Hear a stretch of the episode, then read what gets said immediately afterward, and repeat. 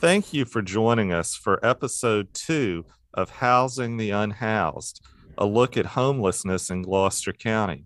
I'm Quentin Shepard with Gloucester's Community Engagement and Public Information Department, and we're glad you're here with us today. Today, we're joined by Lisa Kersey, who is the Director of Gloucester's Social Services Department. Lisa, thank you so much for joining us today. Good morning. It's my pleasure. Lisa, tell us a little bit about you, you know, how long you've worked with the department and and what what passion you have for helping people. Well, I've been with Gloucester County Department of Social Services for almost 24 years. I started down um, working with our foster families and foster children, and during the course of my employment, have had um, a number of jobs until I reached uh, my current position. Um, you know, today we're we're talking a little bit about um, the issue of the unhoused in the county. From your perspective, how big of an issue is homelessness in Gloucester? Unfortunately, I see the homeless uh, situation only getting worse in Gloucester during my employment and my work with various um, programs around the county. I've seen this situation grow. Um, we're lucky that we have some resources, but there's still a lot of ground to cover in terms of being able to assist those in need. I can imagine. So, for instance, if somebody knows uh, that they're on the brink of, of losing their home or a roof over their head within the next couple of days and they call social services, what can they expect to happen when they make that call? That's a really great question, Quentin. My my advice to people is the sooner you know that you are in a difficult situation, the better. Call us right away. We do have a referral service, and we have a number of um, community providers in Gloucester as well as other areas that we can connect people with to address some of the issues that they may be facing. So that kind of leads into my next question about um, social services referring to um, other outside private agencies. Uh, you know, uh, in part one of the podcast, we spoke with the guest shelter and also with a program called My Renew. So social services pretty regularly, I assume, you know, uh, refers people to such organizations for help? Yes, um, most definitely. Anyone coming in with a housing issue, we have a number of referrals, guest being one of um, the most frequently used. We have worked with also the Peninsula Rescue Mission and the Union Mission Ministries. Um, there's a summer homeless shelter um, titled Hope over in Norfolk that we've worked with. The Emergency Christian Housing Outreach has been a tremendous um, source of assistance to us, as has been the Salvation Army, Samaritan Group, and of course, Bay Family Housing and Bay Aging. Great. So, a lot of good connections there. So, tell us about some of the programs that you all offer to, to help in other ways. Absolutely. We often, when someone either calls into our office or visits us in person, we explore what programs are available to kind of shift their cash flow so that they can put more cash to housing and have other resources. Some of those that we work with here at our agency are, of course, um, the Supplemental Nutrition Assistance Program, the SNAP program which can assist families in supplementing their food monthly food bill, for example.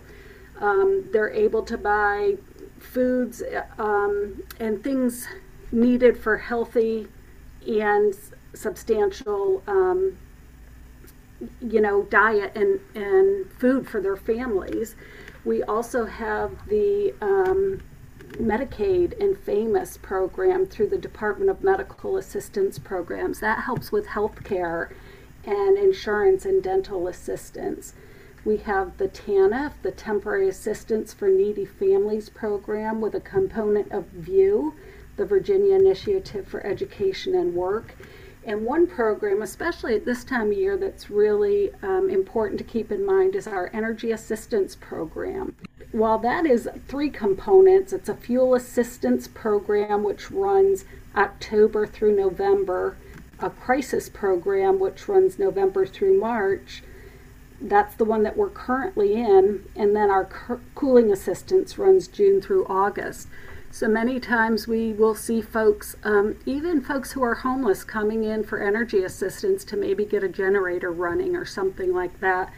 We look at all areas of where we can refer families or encourage them to apply for the programs that our agency determines eligibility for.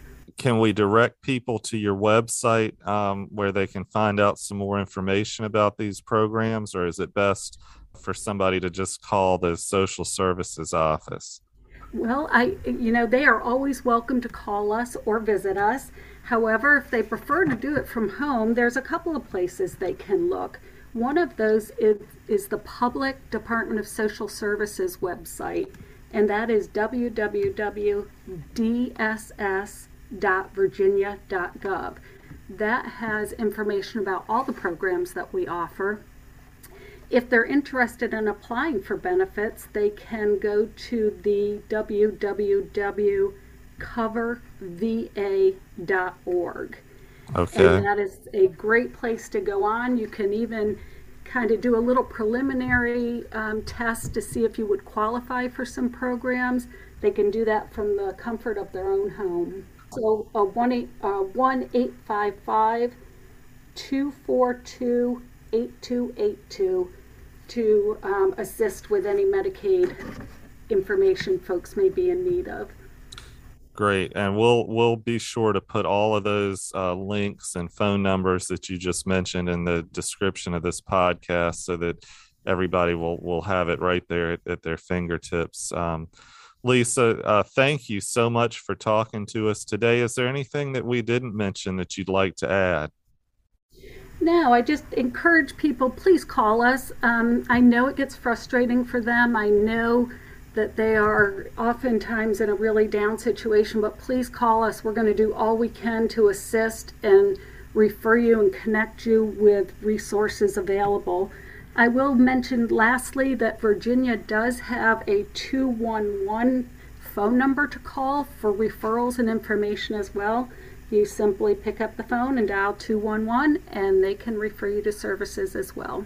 That's great to know. And um, you know one thing i will will uh, need to say on here is that i honestly know that every single person that works in your office lisa um, just has a true passion for really helping people. So uh, we're, we're so grateful for you and for your organization. I know it can be extremely stressful at times and i know you all must carry a lot of the burden you know that you hear day to day home with you at night. Um, and so we we really do appreciate everything that you and your staff do to help uh, people in need in our community i thank you for that very much i've got a wonderful group of folks that work at this agency they have been here throughout covid really working hard to ensure the citizens of gloucester get what they need and they are committed to continuing to do so. So I could not be more grateful for the employees of this agency.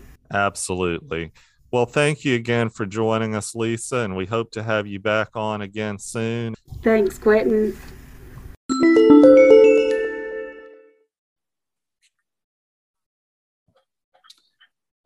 Now we're pleased to be joined by Pastor Wendy Roundy, who is the founder and CEO of Helping the Homeless Ministries here in Gloucester. Uh, Pastor Wendy, thank you so much for joining us today.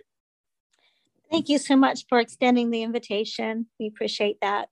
Absolutely. Tell us a little bit about your organization, how it came to be. I know this has kind of been a vision of yours for quite some time now, and it's really, really starting to grow and and come into fruition. So tell us a little bit about your backstory and kind of bring us to where things are now.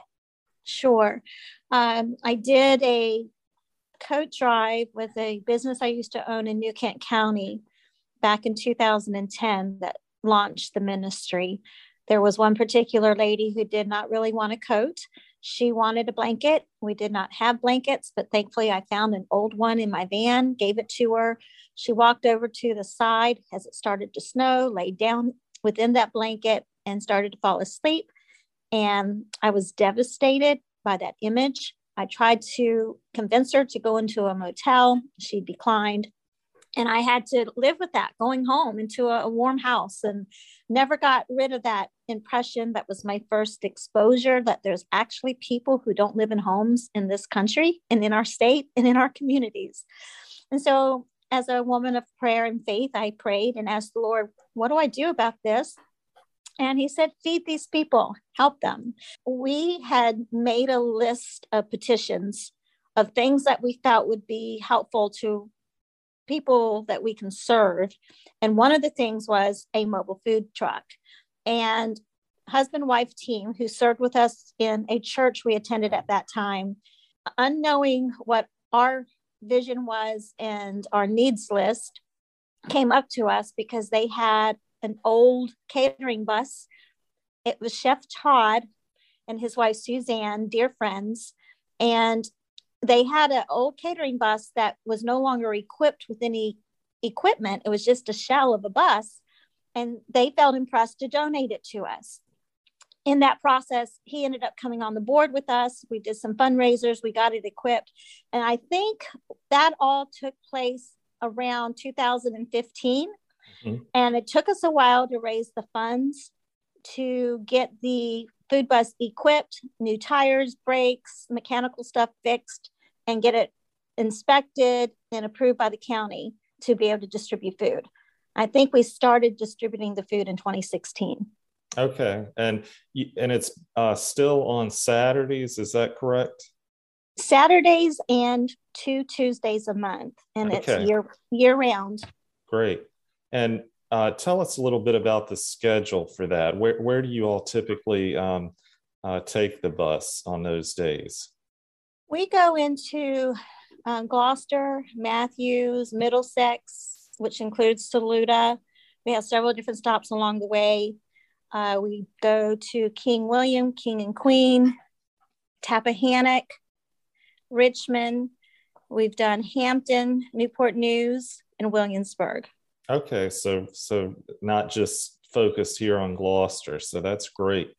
What kind of um, response do you typically see when you pull the bus up to these stops? Uh, does it range in the number of people that typically come out seeking uh, food, or is it always a pretty good crowd? It actually varies. And the last few months, we have seen some decline in. Mm-hmm people coming out to the stops. I don't know exactly why that is. Uh, we partner with Bread for Life, and I know they have experienced some decline in numbers as well.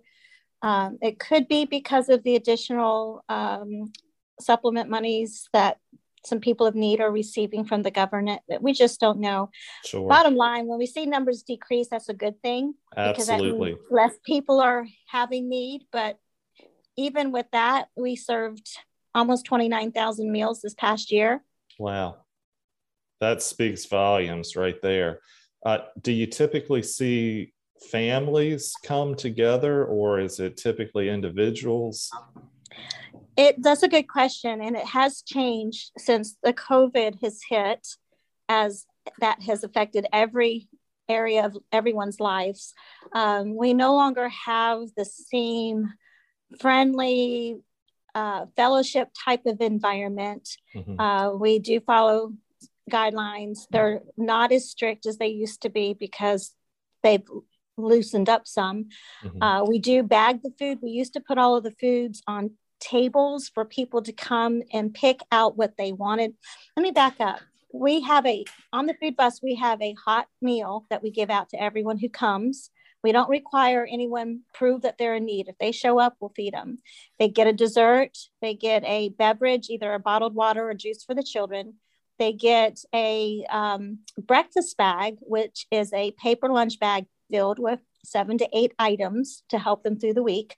Mm-hmm. And then we give them some bagged groceries. If they are sheltered, which probably 85% of the people we serve right now are sheltered but just struggling with poverty and food insecurities, mm-hmm. then they get several bags of groceries that are non perishable, sometimes perishable, sometimes it's frozen meats, depends on what we have. But the unsheltered residents that are either living in cars, broken down homes, tents, that kind of thing, we have a different types of food we give them, foods that they don't need a stove to cook with. Okay. And so that stuff that we are distributing. And so you asked about individuals versus families, and we do keep track of our numbers based on how many families, how many adults, how many children, how many veterans, because of reports we give to the um, Virginia Peninsula Food Bank we partner with. So we have a good mixture. Um, a lot of times now, because of the drive through format we do, everyone remains in their car except for our team that serves. Mm-hmm. Um, you know, the theme that I'm constantly hearing too, uh, you know, when when speaking with uh, the various organizations is that of partnership, and I think that's so important um, that that each uh, of the organizations that help to serve the homeless and underserved communities uh, in the area tend to often work together. Um, Absolutely. That's that's a great thing. Uh, obviously, without volunteers, we can't do anything. We are blessed to have a tremendous number of volunteers um, for the food bus side, street side of ministry, because we do go downtown certain areas and we just walk the streets and try to be a light in a, in a dark area. And then we distribute things to people in need um, we need people. So, first and foremost, volunteers, volunteers that will help bag our foods, assemble our breakfast bags, sort our foods to replace expired foods with you know newer ones. Um, go to the food bank with me or whoever's going, load and unload pound. I mean, I'm talking 40,000 pounds of food at times. I lots can imagine. Lots of food. Yeah. Hmm. So we need people to help with all of that loading and unloading. But then since we've acquired the store, the thrift store, which opened July of last year, which is, by the way, our first of eight businesses we have planned and scheduled to open up over the next five years. Great. Towards Camp Restoration Center. Um, we need tons of volunteers there as well. And we don't use the same volunteers. So we have about a hundred or so active volunteers with the food bus side of ministry and mm-hmm. we have about 80 or so volunteers with the thrift store side of ministry okay, okay. okay? so even with that low um, sorting through donations we need a lot more people when i say 80 or so volunteers that's not daily we may have some people that'll come once a month for two hours Okay. And we need people every day. sure, absolutely. That's understandable with the volume of, of different things that y'all are are handling. Um, uh, real quick with the thrift store right across from the new car wash. We are exactly across from the new car wash. We're mm-hmm. next door to Sonic's. Our admin office is there.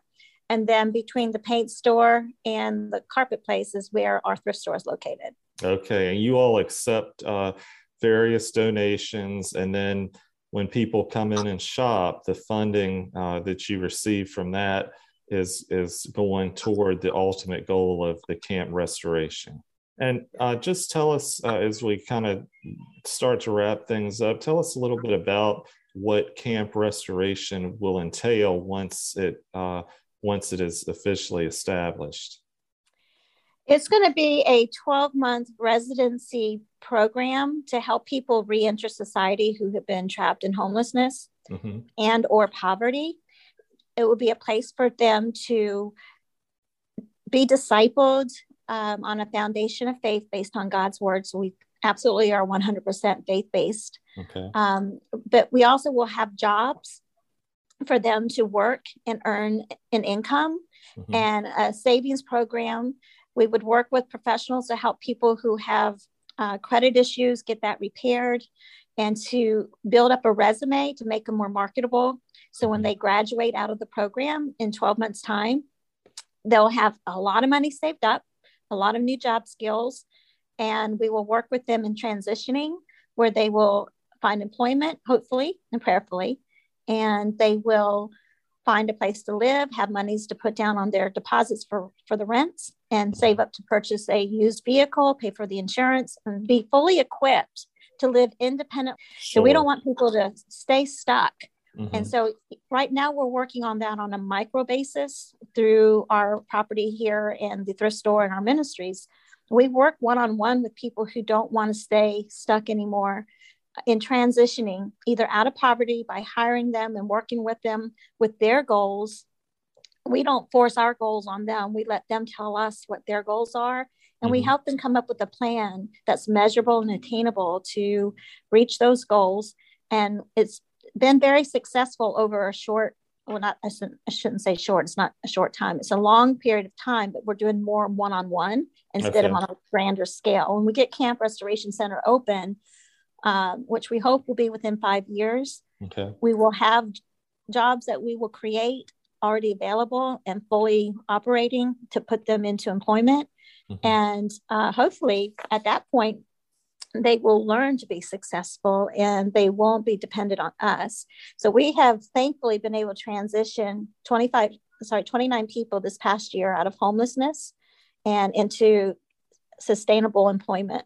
29 lives completely changed for the for the better. That that's that's amazing. Um, Pastor Wendy, we really appreciate you telling us uh, a little bit more about your organization. And for those listening, uh, we're going to put Helping the Homeless website and information in the description of this podcast. So if you'd like to check out, you know, a little bit more about what we've discussed today, it's it's all there on their comprehensive website. Is there anything else that you'd like to add before we wrap up today? I just want to thank you again for the opportunity to share. There's been some confusion. I have been blessed to be able to speak at a couple local community organizations.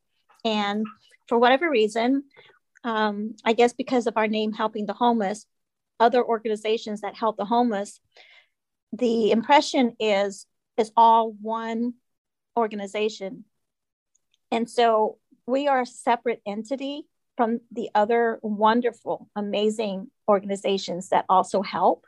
Um, so I wanted to make that clear that we are independent, but we still work together.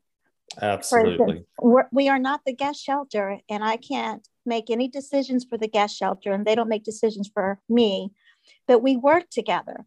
And so they do things we can't do, and we do things they don't do, but we all fill in the gaps. So hopefully, there's not many gaps left remaining. Um, and the other thing I'd like to just share is just praise God for such an awesome, supportive community and communities.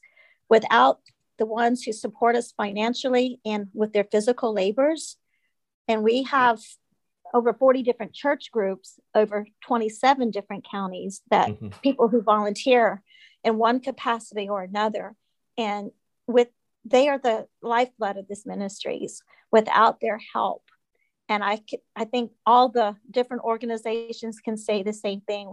This is such an awesome community to live in, Gloucester County, the whole Middle Peninsula, and we don't want homelessness to abound. We want to see it disappear. So everyone's working together towards that goal. Absolutely. And that's a wonderful thing to hear. Um, Pastor Wendy, again, thank you so much for joining us today. And uh, we'll, we'll be in touch as things change and evolve with your ministry.